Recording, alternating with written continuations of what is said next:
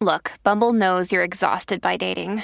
All the must not take yourself too seriously and 6 1 since that matters. And what do I even say other than hey? well, that's why they're introducing an all new Bumble with exciting features to make compatibility easier, starting the chat better, and dating safer. They've changed, so you don't have to. Download the new Bumble now. Inquire questions you've always wanted to know. Ask Kati anything. Hey, everybody. Welcome back to another episode of Ask Kati Anything. How are you? Just checking in. How are you doing? Um, this week, so far, because I film these, if you don't know, on Mondays. So far this week, things have been good. I feel like I'm checking things off my list. It's so bizarre to me. I mean, I know the psychology behind it, which is kind of the irony with what I do, but I know why I feel better when I'm like accomplishing things and checking things off my list because it gives me this sense of like uh, success, fulfillment, and it continues to keep me motivated, right? Because I'm like, look at all this stuff I'm doing. But every time I have a good day where I like get things accomplished, I feel good. And then I notice like as the week progresses, if I don't continue checking things off, I start to feel worse. And I know why that's happening, but it's always still shocking to me. So just know that because I know better doesn't mean I do better or that I always apply everything I know because I'm a human too, right? Um, but yeah, so far today has been really great. And you guys have great questions. There are a ton to get through. It's funny. I feel like, I mean, not all the time, but most weeks, I feel like there is a theme. And the theme this week is a mix between attachment and trauma.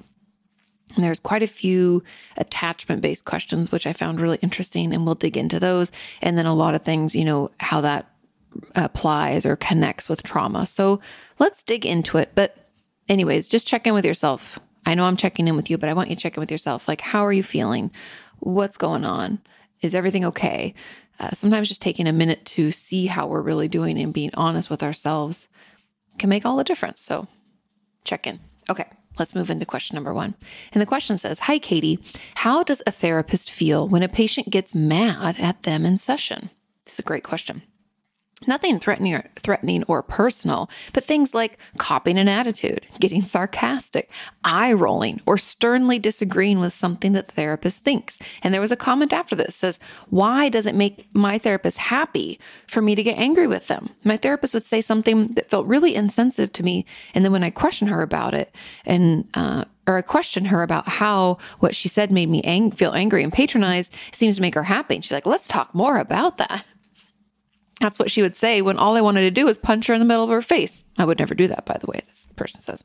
I totally get it. And then another question on top of that says, what do you do when a client's opinion is discrimin is a discrimination against an identity that you hold? All wonderful questions.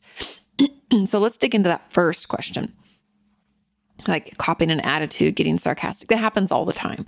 And they are defense mechanisms. So usually it to me as a therapist and it's probably why that other person said their therapist seems kind of happy about it which she should probably work on because that is really like invalidating. But it is helpful information. When we get a strong reaction like that like really disagreeing or copying an attitude or getting sarcastic or any of those things it tells me that i've gotten close to something that feels threatening or I have uh, tiptoed into a land that is emotionally charged for some reason, right? It's a very sensitive area. Excuse me. Now, you might say, well, I don't really think that's true. Like, it's not, it wasn't that sensitive of a topic. You probably just aren't conscious of why it was, it gave you such a response or a reaction because oftentimes we're not really fully aware of the the true or all the connections, I guess, not the true connection, but the the full uh, the full story of how everything is connected in our brain and in our body and the way that we react. But something about that triggered something in you. And as a therapist, I get excited about that because that means I'm onto something, but I'm going to have to figure out a, a softer, uh, easier way to kind of get there. Does that make sense? It's like I have to kind of find another way in but I'm very curious about this. It's like a, re, a strong reaction as a therapist is is usually uh, information that tells us we need to continue to move in that direction, but maybe we need to find another access point because this one is is full of defense mechanisms. Spoilers: almost all of them are full of defense mechanisms, but sometimes you can find a sneaky way in. You know, I've talked about how, like, um, a lot of times in therapy, it's like I'm trying to break into someone's house and I don't mean that literally, I mean it figuratively, like as if getting into your head and getting to better understand you, it's like you have a locked up house full of defense mechanisms, right? We got all these security systems and the protocols in place. And as a therapist, I'm trying to to get close to the house without setting anything off. And then I'm trying to like see if that door is open, if that window's open. I'm trying to find a way in. And sometimes we trigger an alarm, which is what happened. You when you get mad, you, a therapist has triggered an alarm. And so I feel excited about it, which sounds so bad. And I don't mean it that I'm excited you're angry. I am excited about the fact that we have stumbled upon something that is is kind of upsetting and then we can dig into it. And I know that sounds really weird, but that's that's like being a therapist, I guess. And I hope that helps explain the second question where the person said, why would they be happy?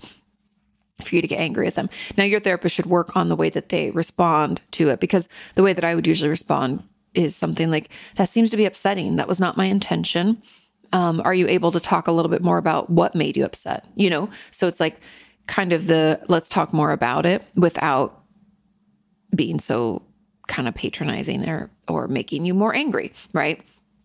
Because I want I want to make sure that you know that I acknowledge that it's upsetting because the reaction and the emotions are still really real, but I'm I'm wanting to dig more in and you might be uncomfortable. And so I acknowledge, I usually apologize like that was not my intention. I'm I'm sorry that I made you upset. Um, can you tell me a little bit more about what was so upsetting? You know, it's like again, it's like helpful to learn how to communicate and express ourselves and tell people that we're in relationships with, you know, exactly why or, or how that made us so upset. Does that make sense? And then um, the last portion of this question says, What do you do when a client's opinion is like discriminatory or like against an identity that I hold? And the truth about it is that I do nothing. I usually seek to understand their perspective. Everybody's entitled to their own perspective, and therapy is not a place for judgment. However, if I do think that I mean, for instance, let's say that I have someone who's homophobic in my office, and that's something I, I clearly don't agree with, and I think is very ignorant and just very wrong.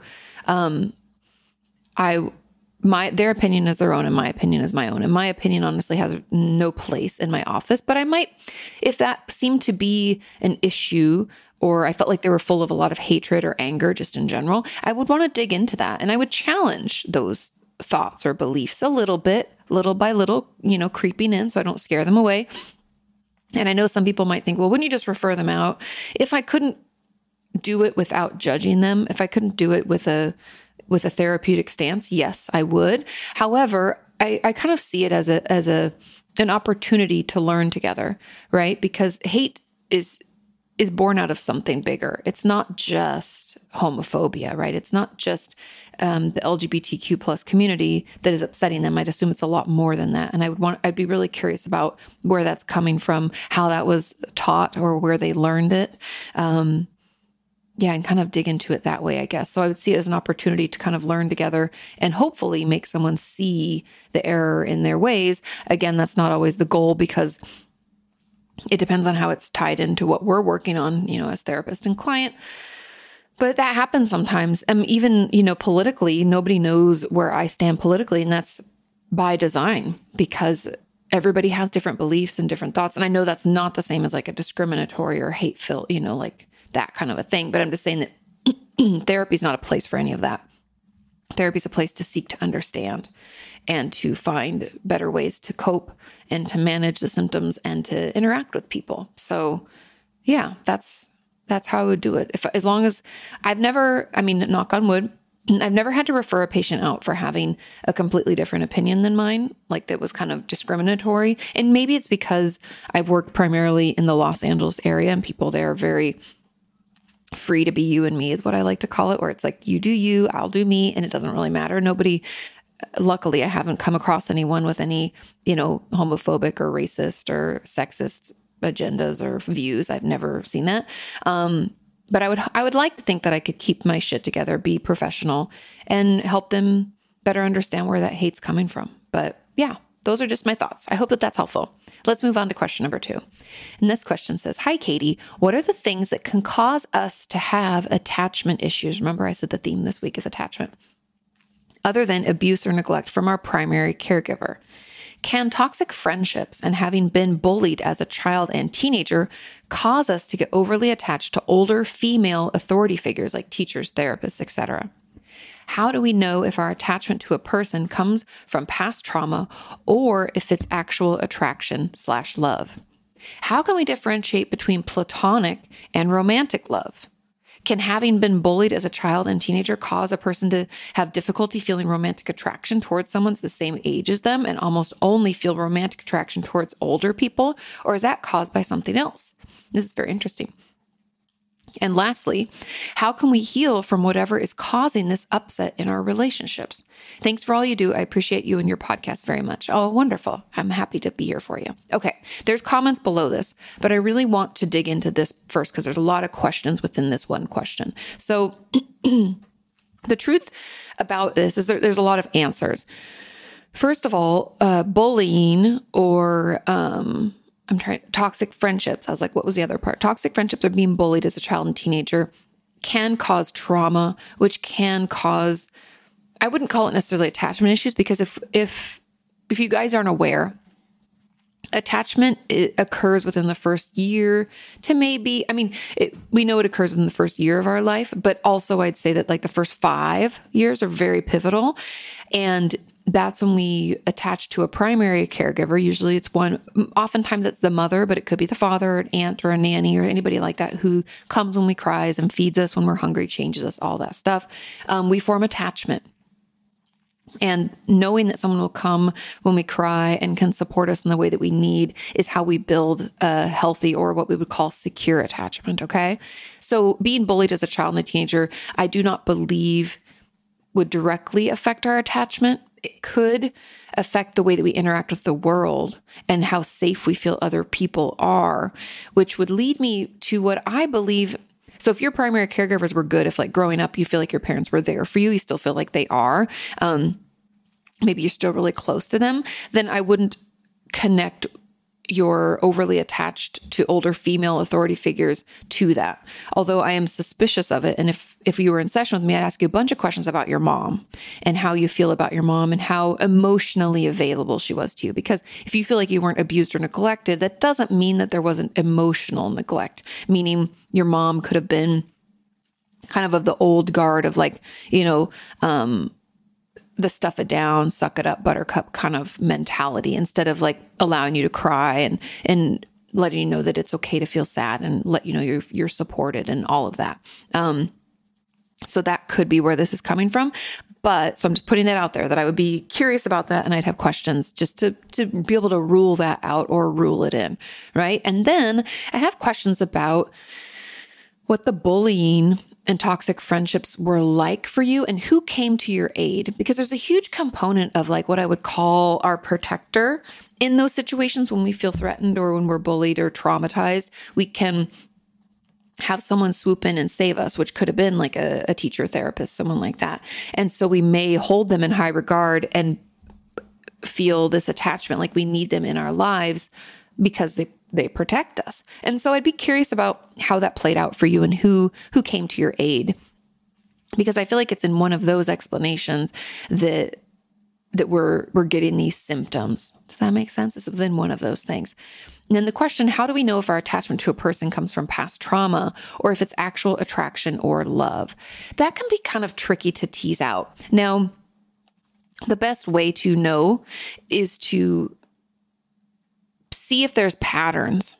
Now, I know this can be kind of hard to do on our own, but it's something we can definitely more easily do in therapy is identify relational patterns. So if, um, if we're thinking it's attachment based, and let's say it was because our mom wasn't there for us like we needed, do we find ourselves wanting to date older women or be in friendships or other relationships with older people? Do we find ourselves um, maybe even repeating that pattern, finding older people who are not emotionally available. Um, for some reason, we we get comfortable in those types of dynamics or what you could call like a family dance. We're comfortable with that dance. We know all the steps, all the moves. It's easy, even though it's really toxic and bad for us, right? We don't like it. We don't even like the music. It's terrible. But we go back into these same types of relationships and recreate it because it feels comfortable. Maybe it's all we know, and change can be scary. And so we and also there's something to the fact like our subconscious mind is trying to give us another opportunity to fix those relationships. And so by engaging in a very similar relationship it's like we're giving ourselves one more chance to try to run it through and make it positive. Uh spoilers we we don't. It's just that's what causes us to feel shitty about it is we're back in and we're like ugh. Um but anyway so if you can notice patterns to your relationships. Like, are they always people who are unavailable? Are they always people who remind us of someone? Are there certain traits? Um, yeah, that that will tell you a little bit about where it's coming from. Um, and the actual attraction or love, another way, another key to kind of know that is that actual attraction and love happens slowly over time. Now I know a lot of people don't like to hear that. They're like, love at first sight. I'm such a romantic. Oh my God, you should that you could fall in love with someone right away. That is false. You can fall in love with the idea of someone. You can fall in love with um, the excitement of a new relationship and the the like twitterpation, as I call it, like the butterflies in the stomach that kind of comes along with that. We can get excited. We can love that feeling, the newness. Ooh, so exciting. I love that. We all love that but you can't actually love someone that you don't fully know. And I believe it takes us some time to get to know one another. Now, people would say, oh, you can know someone within six months or a year.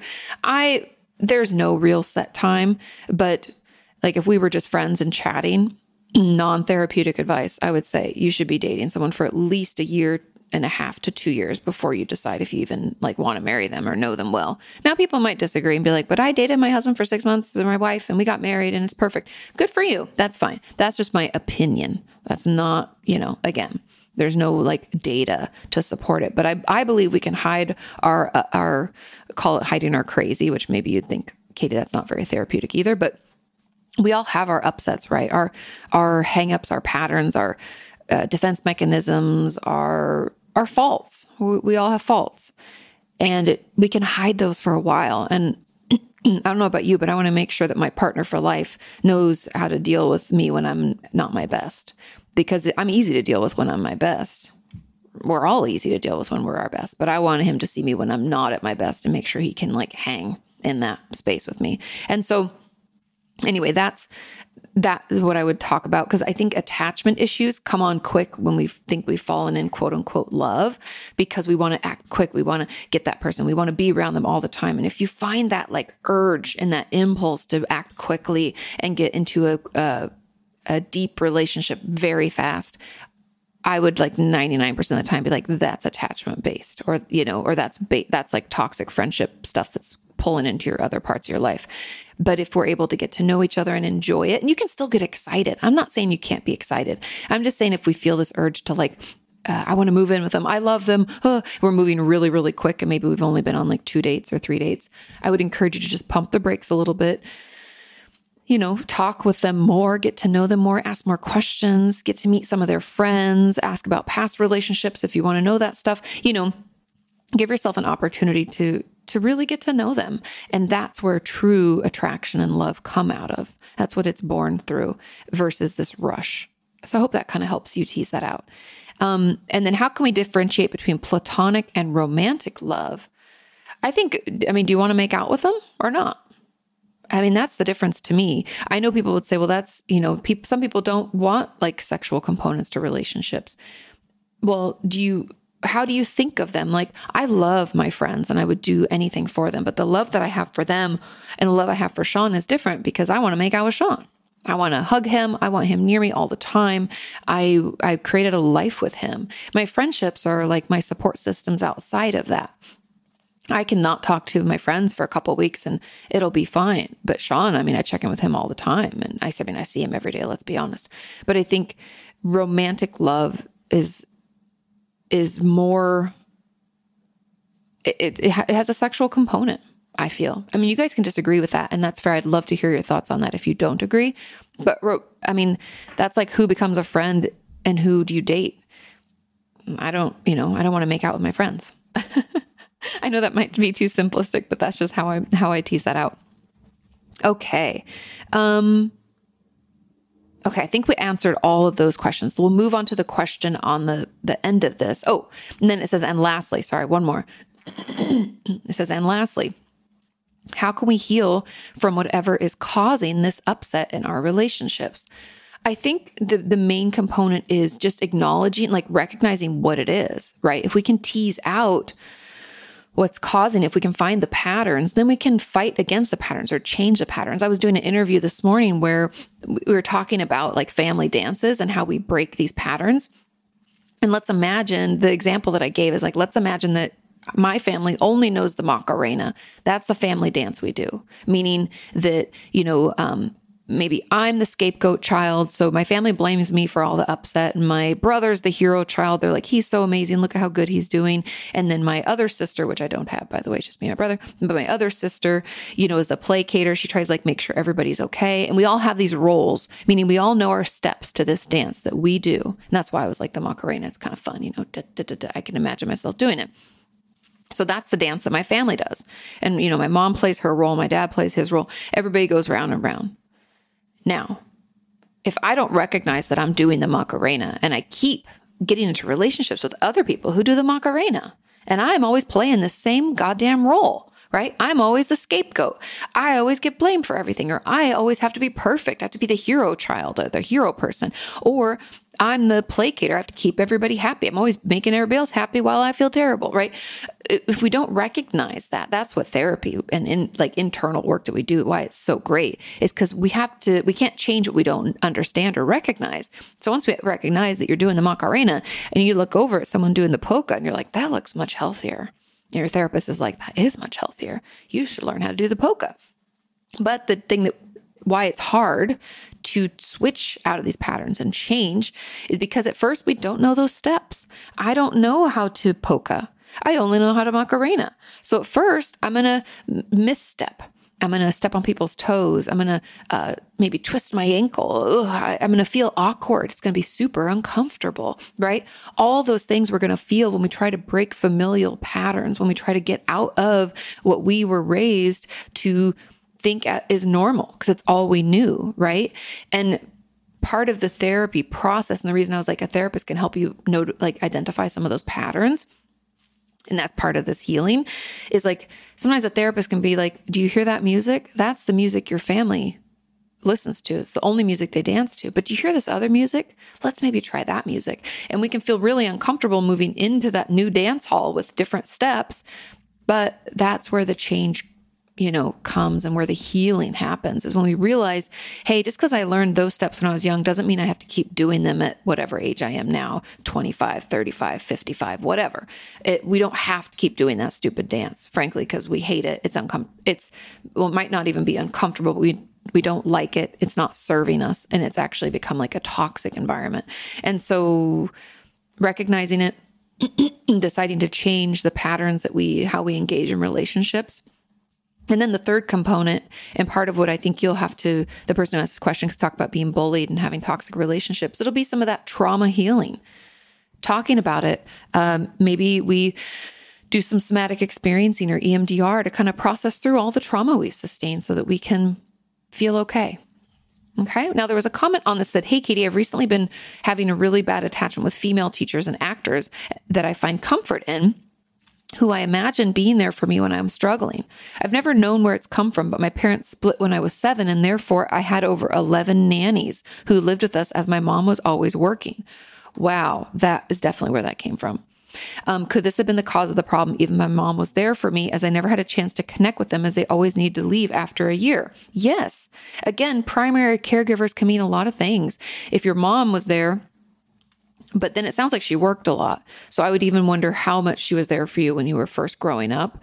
And then all through your developmental years, people were in and out and you could never count on them to stay around. And if the nannies were the ones that really did most of the heavy lifting of your caretaking, meaning, you know, uh, the feeding and the the making sure your clothes were clean and making sure you're up and ready for school and getting you there and take picking you up and checking in on homework and all that stuff. If they were the ones that were doing most of that, then it's like you could never attach because every year there was a new one. That's a lot. 100% could have come from that. Um so yes, that just to answer your question, yes, that could do it. And I think that, that that's probably why you attach to female teachers and actors and find comfort because no one was ever consistently there throughout your life to offer the comfort that you needed. And so you're seeking it out. So doing some of the inner child work and the healing in therapy will be really beneficial. Um, might even want to pick up that book, The Emotionally Absent Mother. I think that could be really beneficial for you too. And I have it in my Amazon store. You can go to amazon.com forward slash store forward slash Kati Morton, I think.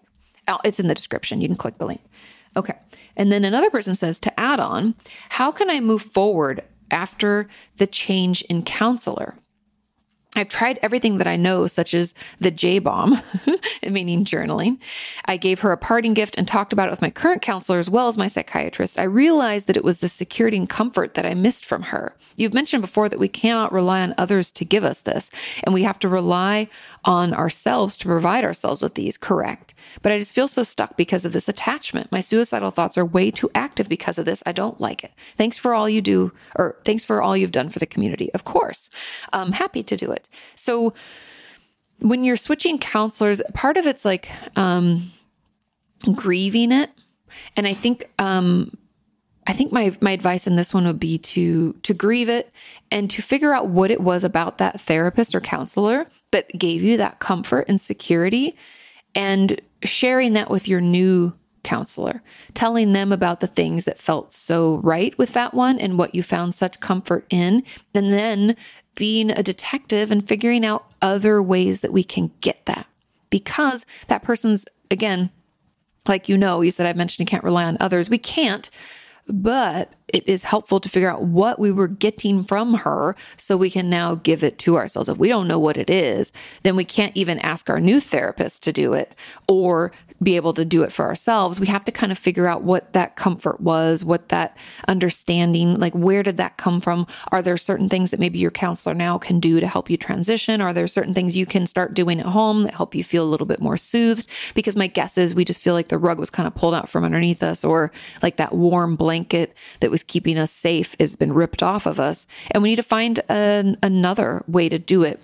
And yes, I would prefer it to be 100% from us, but I'm okay if about 20% is coming from your therapist. We just have to find that balance and we have to understand a little bit more about how how we got those messages from that that that first counselor. Does that make sense? Like how did we feel so comforted and soothed and if we can figure out that security and comfort that she offered and find other ways to mimic that stuff, I think I think we'll be on the right path. So that would be the work that I would encourage you to do. Okay, let's move on to question number 3. It says, "Hi Kati, happy Thursday. Happy Thursday." It says, "Can you talk about avoidant attachment style?" Remember I said attachment's a big theme. Or avoidant personality? What's the difference? There's actually quite a big difference. I'll get into that stemming from childhood trauma question mark i thought i was doing fine looking at others going through periods of abusive relationships self-destructive behaviors alcohol etc as i didn't engage in any unhealthy behavior. Well our unhealthy behavior isn't always so outward just fyi well it looks like i also didn't engage in life. Avoiding people and things if it wasn't if i wasn't in the right mood. Avoidance is my go-to coping mechanism which is hard to resist because it feels so relatively harmless. How can i change it how do I motivate myself to change because I'm afraid that I'll resort to something worse? In which areas of one's life um, do the avoidance symptoms manifest? For example, can procrastination stem from it as well? Okay, so great questions. Um, avoidant attachment style, again, obviously develops in early childhood and it tends to occur in children who don't receive mm, I guess, emotionally sensitive responses from their caregivers, meaning that, you know, when we cry, they're not like, oh, it's okay, or are you okay? Or if you fell down and stubbed, you know, like scraped your knee, they're not like, oh, you got a boo boo and clean it up. And, and, you know, it's okay to cry. And they rub your back and wipe your tears and help you feel okay, get you back up on your feet, you know, put some clean clothes on you and out you go, right? That we didn't really have that, the, the sensitive response that we needed. And so when we feel in distress, it could have been rough, like brush it off and you got this, or or avoid it, like ignoring us completely. And so children with an avoidant attachment style uh, often become very independent, both uh, physically and emotionally. So if we I've had patients that are like, you can't count on anyone else. They don't want anybody to help them. They can really have a tough time letting other people help them, even if they actually need the help. It's really hard to reach out. There's a whole slew of things that can happen.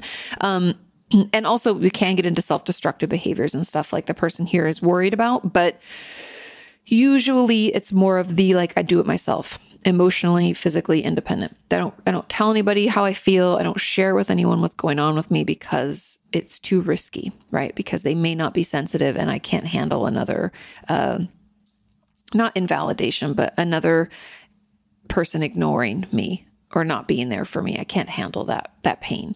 And so so that's avoidant attachment style. I just wanted to kind of explain what that is and how it can feel. Okay. Now avoidant personality disorder is is a little bit different because it the difference between any kind of mental illness or mental disorder, whatever you want to call them, and a personality disorder is that personality disorders are more pervasive meaning like avoidant attachment style may show up in certain ways but but not in all ways now meaning that like okay, in avoidant attachment style, we can go to work and we interact like with people and we seem pretty fine. And we just don't have any close friends because we don't want people to really get to know us because that feels a little scary, right?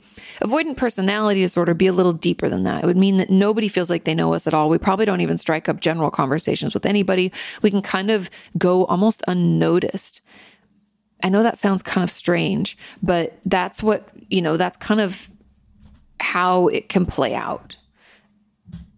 That make sense? So it's a little more pervasive, a little more deeper.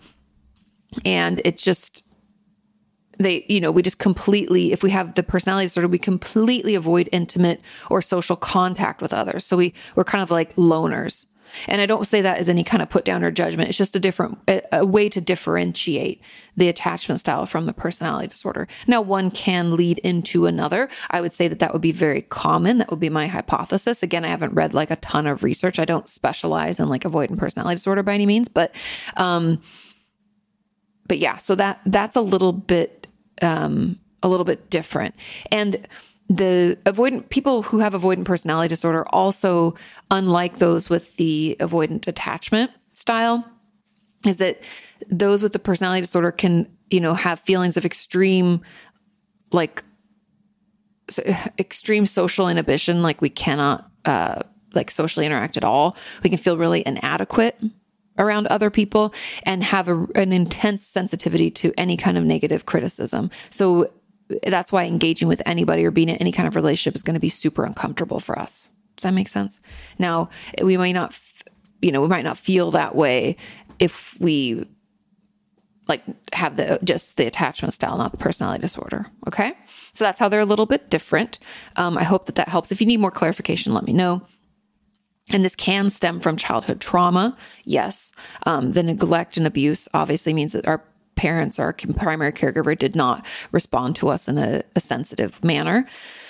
Um, okay, so that's all of the, the first chunks of those questions. Now, the second part is kind of that like this avoidance has been your go to, and it's even though it seems kind of harmless, it, it's really not. Isolation is no joke, loneliness is no joke. Those as we've seen from COVID and all of 2020 slash part of 2021, is that it really is is hard on us. We're not we're meant to be social creatures. I know people with avoidant personality disorder are like absolutely not. But I would push back and even say like then why are you online talking to us? It seems like you may be like a little bit of interaction just on your own terms where it feels safer because of that extreme fear and feelings of inadequacy and stuff like that. But anyways, um so it's really not harmless. It just isn't it's just different. It's just a different kind of harm that we're doing to ourselves. So how do we change it? The number one treatment really for for attachment based or avoidant personality, either of those, is really talk therapy with preferably a trauma specialist or attachment based therapist. I'd even argue someone who does dialectical behavior therapy or DBT would be a great fit because what's going to be important here is under is beginning to understand where this is coming from. That'll be like kind of one of the goals of this therapy would be like to dig in and figure out is it is it an attachment style? Is it avoidant personality disorder? Where did it come from? Is it trauma based? You know, were my parents just never around for me, or were they really harsh to me?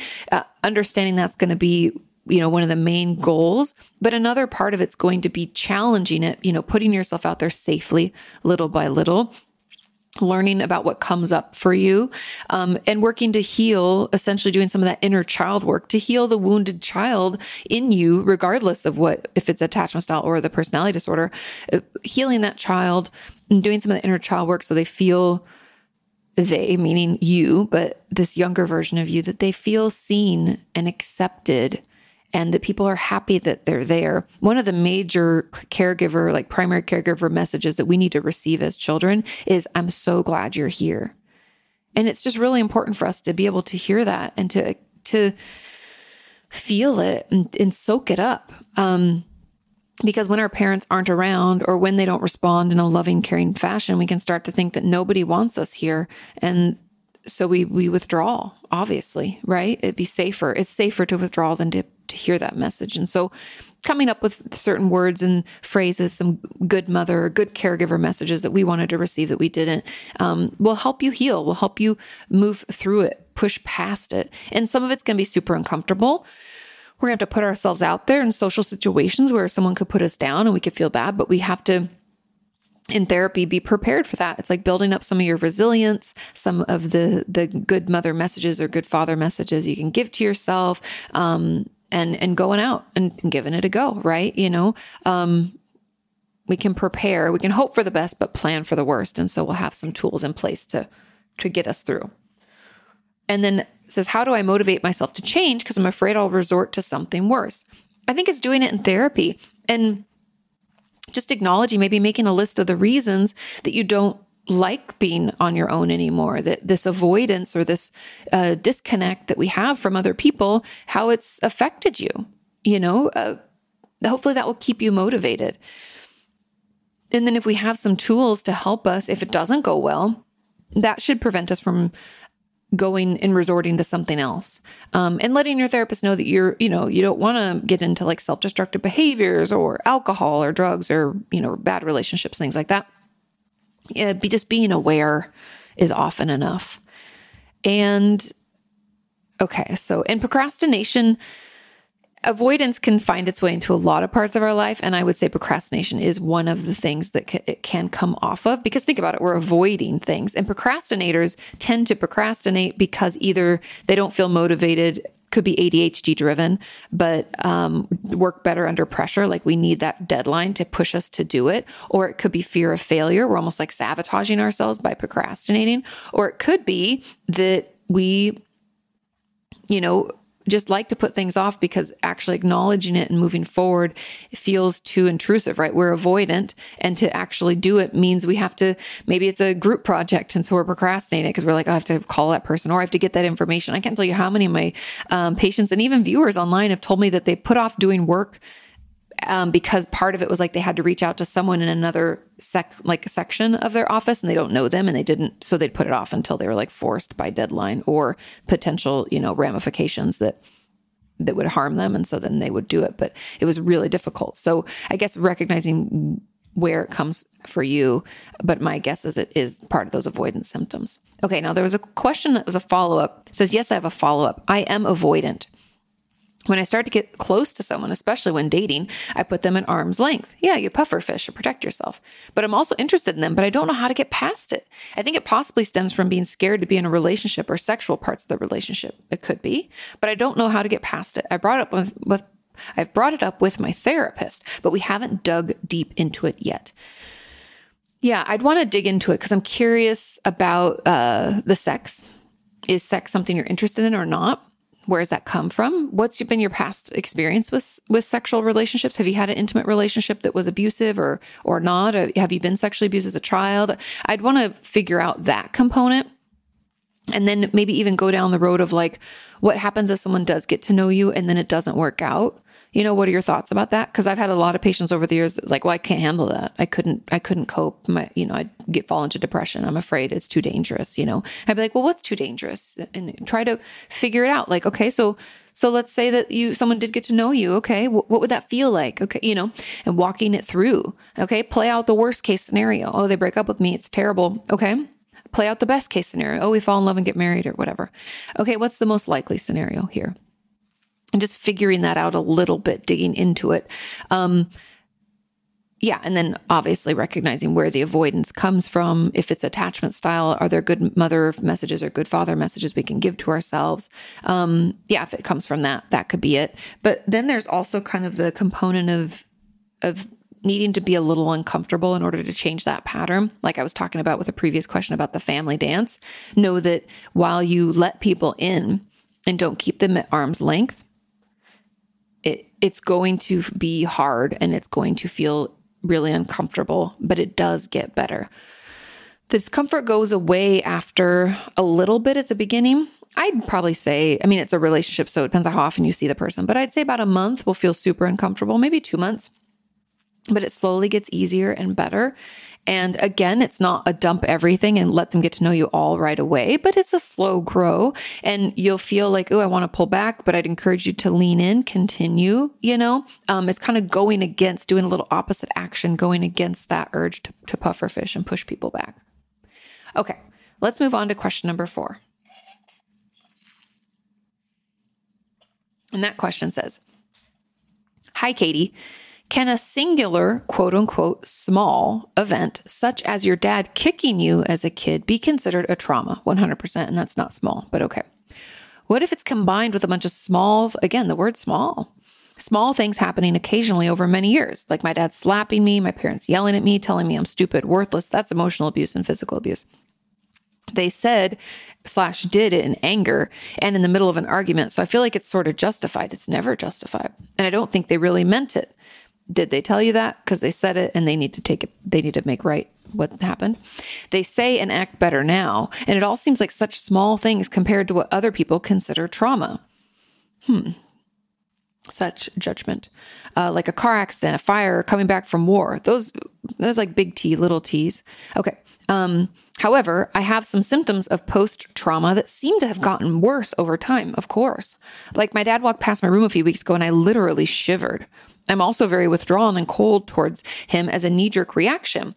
And I've also experienced depression in the past without a clear trigger. But my parents co- uh, came up a lot when I was talking to my psychiatrist about it, of course. More recently, I've also been thinking about it more often and having repeated memories of the event. Can, or so, can a small thing be considered a trauma? Thank you so much for all that you do. That's not a small thing what you've been experiencing is repeated trauma. I would argue you have complex PTSD, which is why you're having some, you know, PTSD like symptoms. Um, yeah, those are not small events. And there's a reason that you shivered when your dad walked by because you, you he's your abuser in many cases, and it's very threatening to have him around. Now, I'm glad that they're doing better now, but there's some healing and some repairing that we need to do from what happened before, right? There like the i mean the, again the emotional abuse of calling you stupid and worthless that uh, people don't talk enough about emotional abuse. People are like oh i didn't get hit or oh i wasn't sexually abused. It does not matter. It's it's painful and it's wounding and it's traumatic. And then being slapped and kicked all of those are are traumas. And I know, unfortunately, people, a lot of people talk about trauma like it's a big event, like a car crash or uh, went to war or whatever, a fire, the things that this person mentioned. Um, those are traumas, but so are the things that you went through.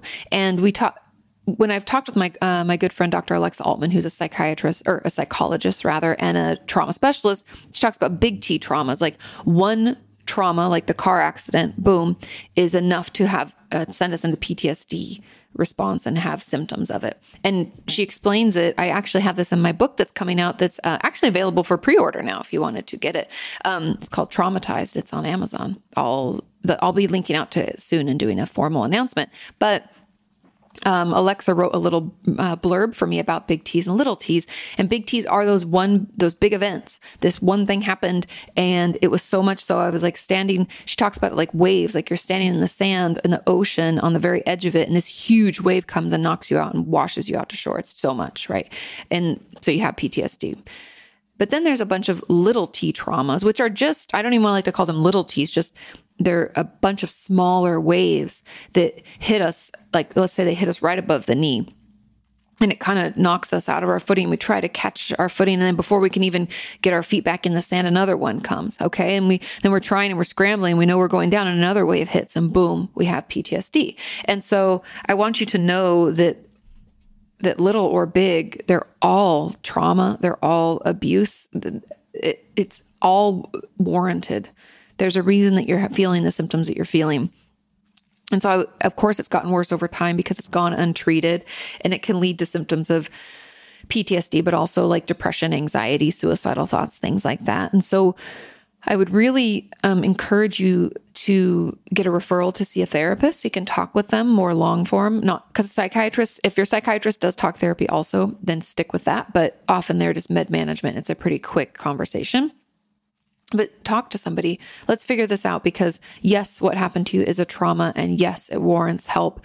And it's not, they're not small things. They're, they're painful, hurtful things that happened to you. And I'm so sorry that they did. Okay, let's move on to question number five. Says, Hi, Kati. I feel like I struggle to feel any feelings towards another person. It's like I don't care about anybody and there's no emotional reaction when I see someone. Like I'd meet up with a friend, but I wouldn't matter if I saw them or I didn't. It's not like I don't care about them because I do, but I seem to be so far away from my emotions that there's no reaction. I'm able to cry when I'm by myself, but now, or yeah, I'm able to cry when I'm by myself now. But when I heard someone in my family almost died, there was no reaction. Not because I was shocked, but because I didn't feel anything. Am I just emotionally cold or is there something wrong with me? Neither of those things. That's not correct at all. And how can I start to work against it? I feel like I'm just frozen and my heart is made of ice when I actually know that I can have feelings or it does say something about the relationships I have with people.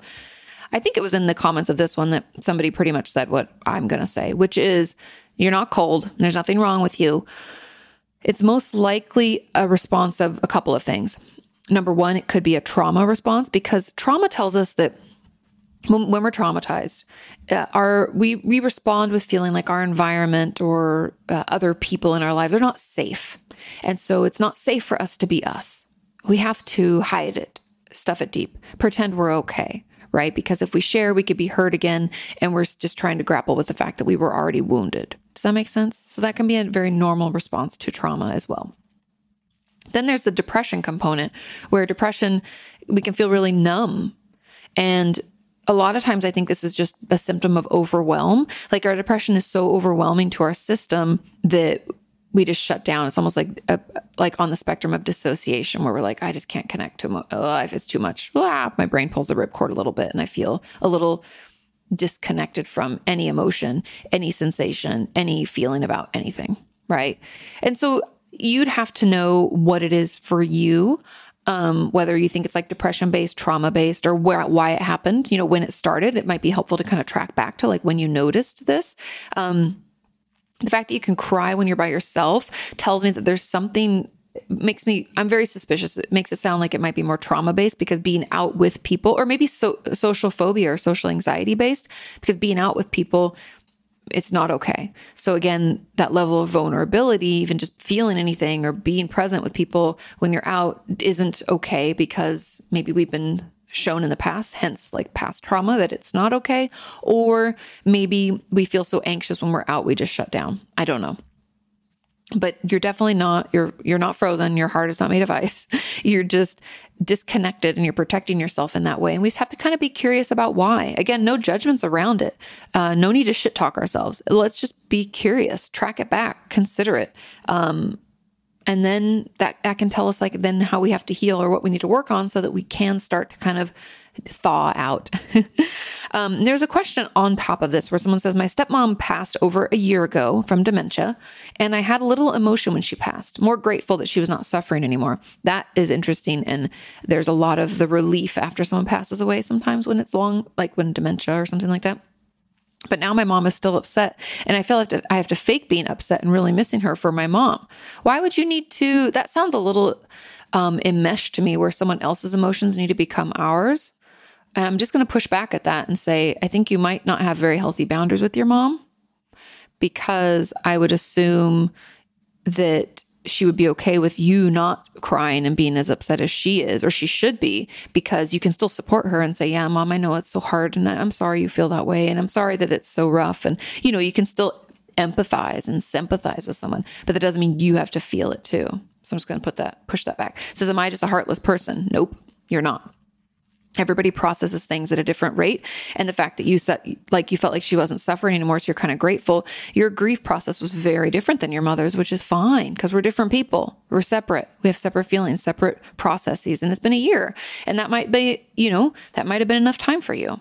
Says, I hope this makes sense. It totally does. But again, I'm going to push back on that enmeshment and those boundaries. Now, we have one more question at the end of this. As I experienced something very similar to this, except it happened so suddenly one day a year and a half ago or so, like I just woke up and nothing. It felt like I was in a bubble or something. I didn't feel anything. I've been struggling to cope because I've used to be such an emotional person. It's really hard to live like this. I also don't have a clue what can fix this emotional numbness. I too have experienced a lot of aggression from my parents sprinkled throughout my life. Could that really be the cause of this? Just seems so sudden. I love this question because I think um, the suddenness could feel very shocking, obviously, because it's like, wait, what happened? Why did I shut down? I I feel like it's a buildup and we reached our capacity. It's almost like people in I mean, we've all seen those. I, I don't even know if this is a good example, but just bear with me. They're they're like weight limit capacities or a limited number of people on like patios, right? Because they're like hanging out from a building and you can't put too many people on it because then it could collapse, I know this sounds scary and terrible, but that's how I see our ability to uh, withstand trauma and upset and hang in there and still feel it all and still be there, right? Just going steady. But when we reach our capacity and we get over capacity, we can't anymore. And I feel like that day you reached your capacity, something must have happened or the buildup got, got to be too much and we just shut down, poof. And that's what happened. You woke up and nothing because your brain was like, this is too much. I've reached my limit, ripcord. Ah! And part of dissociation, and that's why I call it a spectrum, is like that disconnect, that numbness. I believe is part of that. It's like, I can't handle this. I can't maintain. I'm out of resilience. I'm running on empty and there's too much. My, my, you know, my parents have been super aggressive. I've been traumatized repeatedly by them throughout my life. And I'm really, you know, I'm struggling. I feel super upset. And so I feel like that is what happened. And going back to what I'd said initially, I think the same kind of ways to heal applies, figuring out what where it comes from and, you know, where when it for you it's a little bit easier, but healing those traumas will help you as as you puffer fish should help you pull your spines back in and reconnect a little bit. Um because you can go back to feeling things. It's just not safe right now. It's it's just a protective mechanism. I hope that makes sense. Let's move on to question number six. It says, Hey, Kati, I've just recently started talking about my self harm urges and self harm in therapy, but I'm struggling to really get into it. How common is it to downplay how often the urges are? Oh my God, I always multiply by two or three. Let's just be honest. It's almost like the same with alcoholics. They always say if they tell you they drink once a week, times it by three. I do that with my self injury and eating disorder patients where they're like, Oh, I have some thoughts. I'm like, You mean, you know, like half your day? And they're like, Yeah. I'm like, you mean 90% of your day? Because if they'll agree to half, I'm like, how far are we going? You know, it's oh, it's super common to downplay. It says, or how recently I've engaged in those types of behaviors. Yes, common to downplay that as well. How do I let myself talk about it in depth and in total truth? Um, this is a great question. And I think a lot of it's trust based because finding the right therapist and feeling safe to talk about it takes some time. And you've only recently started talking about it. Um, I find, at least in my experience, you guys let me know, but with my patients, usually the urges are easier to talk about than the actual acts because it can feel just a little less. I don't know if it's vulnerability or if it's like less intrusive, but I find that my patients will tell me more about their urges before they tell me how often they've actually engaged or be honest about relapses and, and what took place during that relapse. Um, so that would be where I would start is just trying to maybe write it out, maybe practice saying it out loud. Sometimes when we just started talking about something, it's hard to even get the words out and not like go blank or shut down. And so you might want to write out a couple bullet points, practice saying it out loud, and maybe even just bring something in that you read from. Those are all easy ways to kind of circumvent our defense mechanism of shutting down and not saying anything because it could just help us push through. All we have to do is just read. And so maybe that's something you try to do um, to kind of help you get out that message so that you feel like they truly understand what's really going on. But again, give yourself time. Trusting and talking about this, I know is hard. You're doing great. I'm proud of you for bringing it up and for talking about it in therapy. So let's just find some other ways to continue sharing. But again, you're doing a wonderful job. Now, there was a comment at the end of this that as an add-on, what if you haven't self-harmed if you haven't self-harmed in a long time, but you were getting the urge to hurt yourself again? And I haven't done anything, but uh, but the urges keep coming back, getting stronger and harder to fight. Tell your therapist something is going on.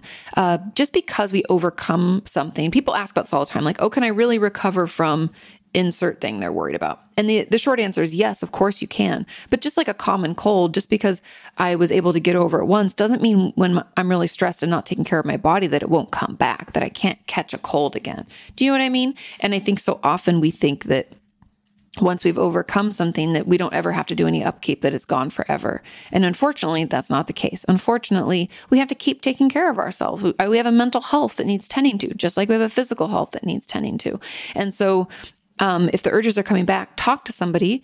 I'm sure something's going on, whether it's extra stress in your life or some other kind of trigger. What's that trigger? Can we figure it out? Is there something we can do to better manage it? Can we talk to other people about it? Do we have a support system in place? Um, if not, again, obviously therapy. But let somebody know so that we don't slip back into it and do it again. Um, especially because it says the urges keep coming back and getting stronger. We got to reach out. We need some more support. And that's also very normal. Just know it's, like I said, it's just like catching that cold again. We want to take care of ourselves so that it doesn't come back. Okay, now this last uh, question on top of this says My daughter self harmed, was cutting for years before letting her father and I know. Her journey through mental illness has been a long and difficult one, but the past four years she's been doing much better with support. Yay. However, between the year of lockdown due to COVID, she lives alone. Ugh, my, my, people who live alone had the hardest time. And recent deaths in our family this year, I get the sense that she's not doing so well. I keep looking for any evidence of her cutting, but I don't want my hypervigilance to be triggering to her. How do I encourage her to reach out more for support from us, i.e., her therapist, support group, father, myself, siblings, without triggering her feelings of failure, which has happened in the past, um, as her self esteem is fragile?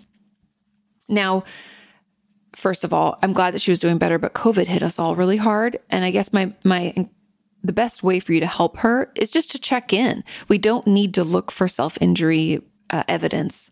Um, first of all, if, if she is doing it, most of my patients are super good at hiding it, and you would never know if they don't live with you. Um, but just let her know you're there mentioning to her next time you see her or talk to her, be like, man, this last year and a half has been pretty fucking terrible. How are you doing? You know, you've seemed a little off or a little down lately. Just know that I'm here. Know that we're happy to help. Or if you want to come over and stay for a while or whatever you're comfortable with reaching out and just letting her know you're there. Again, we cannot make people get better. We cannot make people want to seek out help or want to see a therapist. We can't make any of them do any of those things, but we can let them know that we're there for a resource. If they need any help, we're here. Just call, just come over, you know, whatever your relationship or however close she is, uh, you know, distance from you, you can say those things and just check in. And then check in, you know, um, I know as a parent, we want to fix, we want to make it better. But unfortunately, in situations like this, the best thing we can do is just continually check in and let her know that they're, you know, you're there when she needs and when she's ready. Now, the final little bit on this, on another question says, another question about still having urges. Should they let their therapist know? 100% yes. Therapists can only help us with what we tell them about. If we don't tell them, they don't even know that it's happening, or they can't even do anything to help us in general, right? Because they're not going to know what to to offer because they they don't even know what's going on, right? Okay. Let's move on to question number seven. It says, Hey, yo, Kati. Hello, hello. Hey, yo. Um, how do I know if I need a break from therapy or if I should change my therapist? Good question. I've been with my therapist for over a year. And while in the beginning I could draw a lot from our discussions, I feel like the pa- past few times have been very repetitive and there's nothing really new or helpful. I feel like everything she tells me, she's told me many times before already. I just feel a bit stuck. And every time I try to go more in depth than usual, I find that she doesn't really understand what I'm trying to convey. Do you think I should take a break altogether or just try to look for another therapist? I also think that one reason I might have not considered changing therapist properly yet is because I dread needing to explain everything all over again and that all the things I discussed with my old therapist, I'll repeat with this new one. Is there any way to get over that dread? Okay. So, the best way to tell if you need a break from therapy or if you should change therapists is do you feel safe and connected to this therapist and like you can tell them things? Like you feel open and you feel like they they can meet you there right? They get it. They listen. They offer helpful advice which it sounds like for the most part this one does. But when you try to move into more like deeper topics here's what i would do. I would write down some of the things that you want to talk about the more in-depth things that maybe maybe we're you know we're not communicating in the same way that they like to to listen or hear it. You know what i mean? Sometimes we're like miscommunicating where it's like nobody's getting each other. Um, maybe write it down and try again. But if you find that she just never understands what you're trying to get across. Like there's always these miscommunications. I would bring it up. And the reason that I push people to do this is because therapy is a great place to practice extra communication. Often we don't want to tell people how we feel. We don't want to express what's happening. It's easier just to cut and run. But I don't want us doing that here. I want us to practice communicating. So I want you to tell your therapist, hey, you know, I feel like I'm not really making any progress. And when I try to dig into deeper topics, I don't feel like you you understand what I'm saying and t- let's talk about that. Let's give that a go. Now, if that if you try that, let's say your therapist is like, "Uh-huh," and then nothing changes and it feels exactly the same and you're trying to do your work, you're trying to push, then we could look for another therapist. And I do want to mention that we all dread having to explain everything all over again, but I'm here to tell you that you don't actually have to do that. You can sign a release from your old therapist to talk to your new therapist. You have to sign like papers on each side, then they'll get on the phone and they'll share information and you won't have to repeat. And then you can also ask and sign a release again, or it might be one release if they offer like documents and conversations, but you they can release your uh, file. They'll make a copy or scan it and send it and give that over to your new therapist. So he'll have your all your files and if they're you know, worthwhile, the therapist will read through at least the last six months of session notes. That's what I usually try to do, just to give me an idea. I usually read the intake information and then the last like six months of, of session notes. And so that will help save you time. Okay. Now, there was a comment on this. I have a question along these lines. My therapist died about six months ago. I'm so sorry. And at first, I didn't want to continue any type of therapy after being with her for over six years. However, after the unexpected death of my brother, um, that same month, having to deal with my other brother's battle with pancreatic cancer, finding a new therapist in order to keep my sanity became a necessity. After working through their losses and trauma, I've now found myself in a place where I want to continue with some of the issues that I was working on with my first therapist, but also feeling overwhelmed at the thought of starting all over again and going through and explaining everything. Is there any way my new therapist can get a hold of my records from my old therapist now that she's passed away? Yes, there should be. Um, my old therapist had her own private practice, and I get the sense that I'm just out of luck with this. Any suggestion would be helpful and greatly appreciated.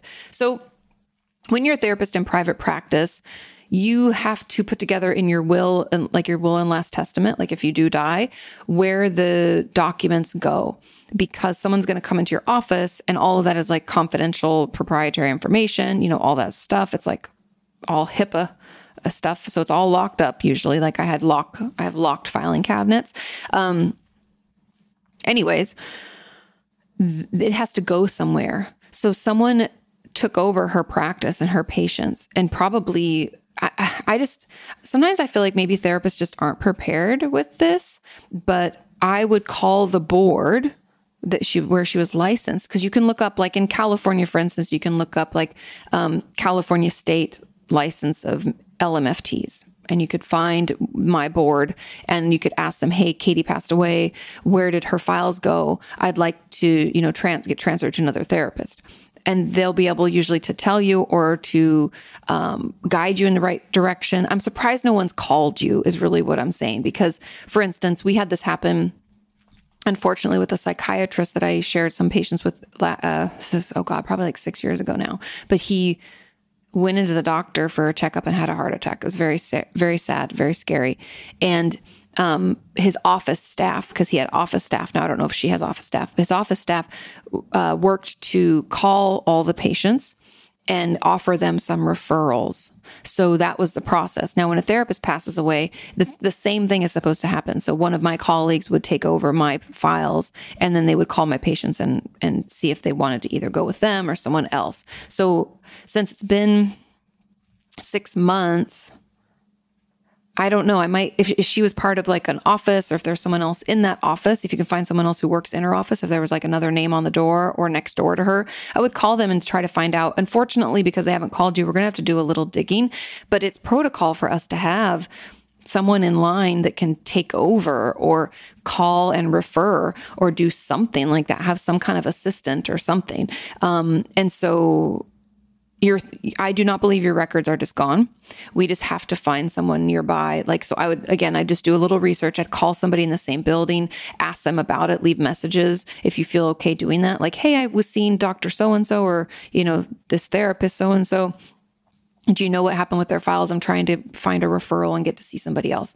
Um, because usually within the community at the very least like i know all the people in my office and when one, you know, if one's retiring or something, everybody knows it's like their scuttlebutt and like who's taking the patients and what are we doing and blah, blah, blah, blah.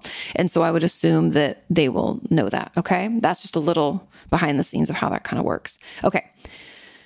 Um, now, going along with this, another question, at least in my brain, it relates. Sorry if it doesn't. How do you know if you should increase the number of sessions while you're uh, the sessions that you're attending? Like, how do you know if you should switch from bi weekly sessions to weekly sessions or twice a week if you don't feel like you're getting better?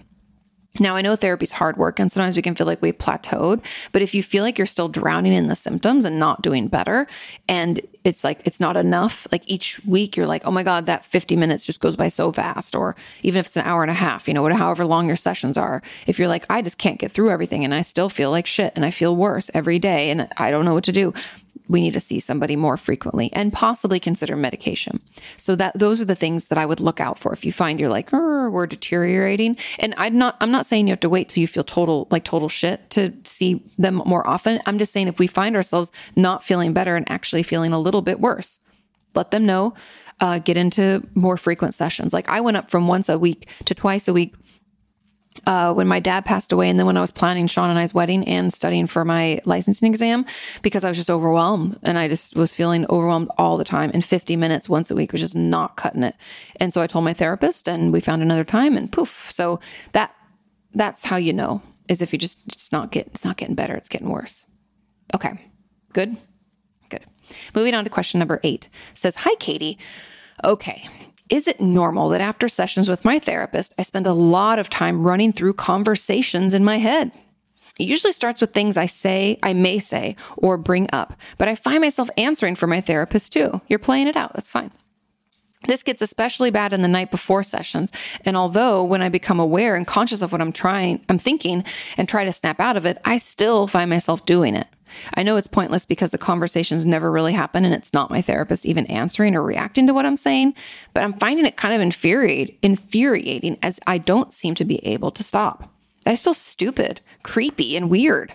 Sometimes I also think the things she might ask me, and I go on a long speech in my head of how I intend to answer. I know it's probably something to do with anxiety. It is 100%, but it's just infuriating as I don't know how to stop it. I've only recently started seeing this therapist, and I find it difficult to answer a lot of her questions, usually resulting in saying, I don't know. This makes me even more mad that I seem to be able to think up conversations in my head, then completely crumble in sessions. Thank you so much for all your help, Kati. Your content has always been a fantastic resource for me growing up and understanding my mental illness. You seriously are a genuinely perfect example of a good and kind human. That is so sweet. Thank you. I'm so glad that I have could be a helpful resource. Yay. Okay. This is great. Now, great question because it seems to be very common. And there were a lot of comments like, yes, me too, me too. And the truth about this is it's definitely anxiety driven. I would argue it's a little uh, part of OCD, obsessive compulsive disorder. Because, well, I mean, it could be just uh, generalized anxiety disorder or OCD, but it's definitely in the anxiety disorder realm. Now, first of all, I would let your therapist know you're doing this. And the reason that I say it is anxiety driven is because it's that it's that like constant worry or the obsession about making therapy work and like having all these answers and constantly it's it's that replay or the preparing ahead right? It's all anxiety driven if you think about it. Um, if you disagree let me know but I, I really believe it is anxiety driven. Now let your therapist know about it and we're going to have to try to come up with some ways. I, I, because you've tried to stop and you can't. I'm, I don't want to tell you to like try thought stopping techniques because I don't think those are going to work. But I might encourage you when you find this happening to get up and do a full body shake. Now I know I've been mentioning these a lot, but it really helps with anxiety and it gets some of that anxious energy out. Now, if it is OCD, I don't know if it's going to benefit you as much, but if it is anxiety driven, like from generalized anxiety disorder or something like that, I think that it could. So let's let's give it a try. Again, we're just testing a hypothesis. So get up and do a full body shake just for, you know, 15 seconds, which doesn't sound like very long, but it'll feel like a long time when you're really shaking. I want you to shake from the top of your head to the bottom of your toes, out your hands, everything. Give everything a good shake. And let me know if that helps you feel better, because I think that might stop that racing thoughts and get that energy out. Um, and then here's another thing that I'd like you to try. I'd like you to try because it sounds like this might be driven on, it's continuing to push it because when we get in session, then we can't answer the questions, right? So, are there certain questions that we know our therapist asks? And can we write that down? Write down the questions and write down the answers and bring that to session. And when your therapist asks you something and you you you know feel like you can't like you don't know what to say, or they ask it and you're like, oh shit, shit, and you find yourself wanting to shut down, be like, no, Kati said to, to write it down. So pull out your paper or your notes on your phone, and I want you to read some of the answers. It might not line up perfectly, but you could even tell your therapist, you know, I, I keep going blank and not having answers. So I wrote some things down. So to this question, read the question, read the answer. Now, as a therapist, I can tell you I'd be super stoked about that. I know you might think, well, that's not the question that she asked. I'd be super stoked to get any information if usually you say, I don't know, because I don't know isn't really true but I can't articulate it right now is actually what the answer, it's what you mean, right? And so we have to find a way. If you can articulate anything, it's going to be a win. It's going to be better than it would be if we just had to shut down because we don't have any, you know, because we don't know what else to do. And so let's give that a try. So when you find yourself ruminating, these because it sounds like pure OOCD where we're like thinking it through. I want you instead of keeping it in your head, I want you to write it out. I want you to write out some of the questions. I want you to write out some of the answers, and I want you to stop after five. I don't want you doing more than five. That's a lot. It's plenty. You're going to be typing all day. So let's do that. And maybe that in and of itself might lessen them a little bit. Again, remember, we're going to let our therapist know about it and then bring those typed up answers to session and see if that helps you get some of that out. Just because I know it's uncomfortable to feel like it's all trapped up inside and and then we're ruminating and running them through and hopefully that will give it an outlet. And don't forget those full body shakes. But keep me posted because there's a lot there's a lot of potential places this could be coming from and potential things that could be helpful. Okay, let's move on to question number 9. And that question is, Kati, how do you deal with quote unquote secondhand trauma? Is that even a thing? About two months ago, I witnessed cops having to tell my friend that about her mom and that her brother and son, brother slash son, committed suicide. Ever since I've been having nightmares, I feel easily triggered and I'm just struggling with that experience. But I mostly just feel bad because the whole thing isn't really about me and it isn't my grief. How can I deal with all of this without being completely overwhelmed? I love this question because secondhand trauma is a thing and it is. Uh, like affecting you. Sure, what happened isn't about you directly, but there's a lot of things that can be traumatizing to us that don't affect us directly, but it doesn't mean that we aren't emotionally affected. Now, you witnessed an overwhelming and traumatizing experience for your friend who you probably love and are super close with. That connection to that friend and knowing probably because she's your friend, I'm sure you know that, you know, the brother, you know that he committed suicide, and you're probably also close to her mom who had to hear this news also. I think all of that compiled is you experienced a trauma with them. You had a shared trauma. Now, obviously, it wasn't your brother or son, so you're not going to be affected in the same way, but you're still affected. And I would just encourage you to change the way you talk to yourself about this to allow yourself to feel what you need to feel. Because here's the thing the more quickly, when we are traumatized, the more quickly we are able to allow ourselves to feel it, maybe even identifying what those feelings are and, and what we're scared about or what we went through and just talking it out as much as possible, the sooner we can do that, the less likely it is that we will walk away with uh, PTSD symptoms. We might have them for a short period, but we can nip them in the bud and we can work our way through it and we can talk about this. We can shake out, we can express all the things we're worried about or all the thoughts we're having. We can, yeah, work through it. So, yes, secondhand trauma is a thing. Yes, you have a right to feel the grief and the overwhelm.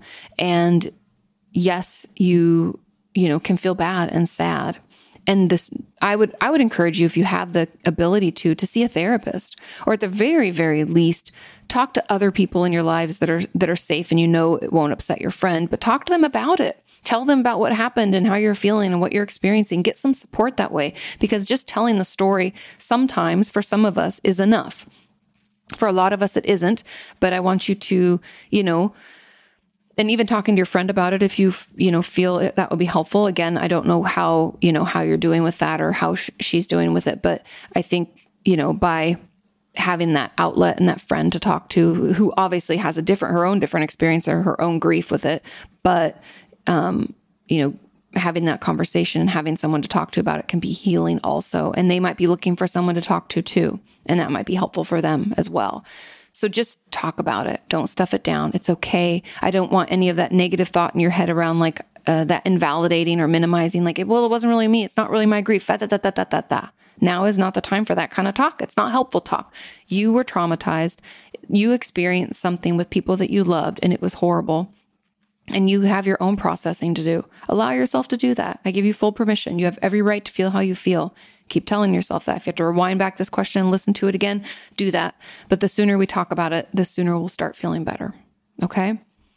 Finally, question number 10. And this question reads Hey, Kati, I hope you can answer this for me since I haven't heard anyone else talk about this. Well, here I am. We're doing it. I'm wondering why I was never informed of my diagnosis, even once after years of therapy. I wasn't aware of my diagnosis until I downloaded an app where I can view my health records and was shocked to find gender dysphoria on there. I've never struggled with my gender and have no idea where my therapist at the time got the idea and made that diagnosis. This is very upsetting to me because not only does that make me feel like my therapist wasn't even listening to anything I said, but I'm really uncomfortable knowing that other providers I've seen were probably under the impression that I have gender dysphoria since it's on my chart. Not being informed makes me feel violated in a way. That's what's so bizarre to me is that this is actually the case for every mental health diagnosis I have on my medical records from multiple different therapists that I've seen. I had to watch your video on adjustment disorder when I found the diagnosis on my chart to know what it was. God, that's so fucked up. I'm sorry. Is there a reason no therapist has ever let me know that they're making a diagnosis? It's really quite a shock to me. I hate that I had to discover it myself two plus years after they diagnosed me. Okay. Unfortunately, I have found in my years that a lot of clinicians, meaning all mental health professionals, do this, and it pisses me off. Um, I find that the best advice I can give all of you out there is that after you've seen someone for maybe a month or two, ask them what they're diagnosing you with. Ask if they've put anything in your chart. Ask to see your chart. I know that sucks, but unfortunately, like I said, I've learned over the years that people just don't do this. I don't they they just put it in a diagnosis down and don't talk to the patients about it. I I honestly think it's a it's it's erring on like unethical behavior because it's your chart and your diagnosis and you wouldn't go to a regular physician and not have them say oh you have strep throat that's what you got here's your antibiotics you know you, they wouldn't just give you pills they're like oh okay take these bye and you're like what's wrong with me wait wait Anybody? Right? That wouldn't be how that works. And I don't think that mental health field should be any different. So always ask. But I don't really know why they do that uh, because I always talk with my patients about it. I always, I've even asked patients sometimes because I've had a few patients in the, over the years, and I'm sure other clinicians can attest to this too, who are super private or work in a in a space that is can be judgmental about mental illnesses. And so I'll let them know, like, hey, you know, in order for your insurance to cover, I have to give them a proper diagnosis, or would you rather pay cash? I've had patients pay cash so that nothing's on their record. So I understand you know, I always talk to people because I don't want to just put something down that then you have to like find out later or live with potentially for the rest of your life being on your documents. Um, yeah, I don't know why they do it. I, I don't have an answer because it doesn't, it legitimately doesn't make any sense to me. I always talk to my patients. I always ask them what their thoughts are. I, I even bring the DSM off my uh, bookshelf sometimes and read through the criteria and be like, do you feel like that is what you're experiencing? Sometimes they say yes, sometimes they say no. We talk about it. I've had patients disagree with me we talk about it.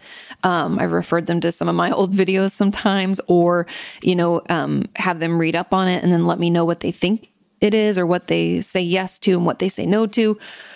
Diagnosing is a big deal, I think, and I, I feel like it needs to be properly done and we need to take our time with it. And yeah, I'm sorry.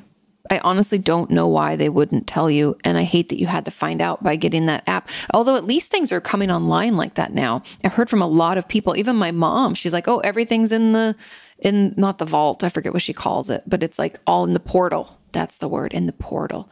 And so now everything's in an app and you can see, she's like, I can see where my blood work went and oh, I got my result. That's awesome maybe this will stop people from not knowing what they're diagnosed. So, anybody out there, if you're seeing a therapist and you've been seeing them for a little while, I encourage you at your next session be like, hey, have you given me any diagnosis? What do you think it is that I'm dealing with? I've never really asked. And, you know, you can even say, like, I listened to this lady online who's a therapist, and somebody asked a question saying they never told them that they diagnosed them with gender dysphoria. So, I wanted to check because we have a right to know. And I always tell my patients, I've never, I've never had it be a secret. Um, because that just, I don't know, this doesn't feel right. Even when I knew, like, I've had some patients who are super upset with like a BPD diagnosis, for instance, a borderline personality disorder, or even a patient who's super upset about a diagnosis that he came in with, which was bipolar disorder. He didn't agree. We talked about it. Um, I actually pushed my bipolar patient off to watch a video of mine to see if that felt real or not. Um, read through some of the symptoms. Turns out he agreed after a while. Yes, it was that. He just didn't like the stigma of it, which we talked about. That was its own thing. Same with my BPD patient. She agreed, but it was the stigma. And so even when it's uncomfortable, and those are uncomfortable conversations, I've always had those. And I wish I had a good answer for you, but I don't know why what we, I guess we have to be a little bit more active and advocate for ourselves so we can get the answers early on so that we don't, you're like, I've never had a problem with that. So I don't know what the fuck that's about. I would, I hope that we can get to a place where that doesn't happen. Mm-hmm. so yeah, sorry that I don't have a better answer, but we just have to advocate, I guess. Have a wonderful rest of your week. Thank you so much for watching. And if you can share this podcast, that really, really helps. Um, the more people we can assist and the more people that can view and download, the, the better off we will be. Um, my new book is coming out. I'm going to do a formal, uh, like I said earlier, I'll do a formal announcement soon, but you can pre order it now on Amazon. You can just look up Kati Morton Traumatized and order yours. It'll come out September 7th in the States. And I believe my publisher on a call we just had last week, they were telling me that the the UK and other parts of the world won't get it till like I think it's like two or three weeks after it comes out in the states. So I, I believe the dead the the date of release in the UK was like September twenty something. So just know that if you don't get it on the seventh, like other people in the states are, that yours is on its way. What happens is they release it here, then they ship it over, and that just takes a little while, and then they disperse it from there. It's like a, a I don't know. It's just the way it is. I'm sorry. I wish it could all be like dropped, boom. Well, if you do the audiobook or something, then we can do that. And I haven't recorded the audiobook yet, but I will be soon. That's actually a very fun part of the book writing process. Um, but, anyways, so it'll be me, it'll be my voice. Thank you so much for listening. Take care of yourselves. Make sure to do at least a little check in. How am I feeling? What's happening in my body? Am I taking care of myself? Have I drank enough water? Have I eaten in the last three to four hours? Check in, see how you're doing. And I will see you on, well, Saturday with Sean and I's podcast, Opinions That Don't Matter, and Monday with another video. Have a wonderful week. See you next time. Bye. Inquire all those questions you've always wanted to know. Ask Kati.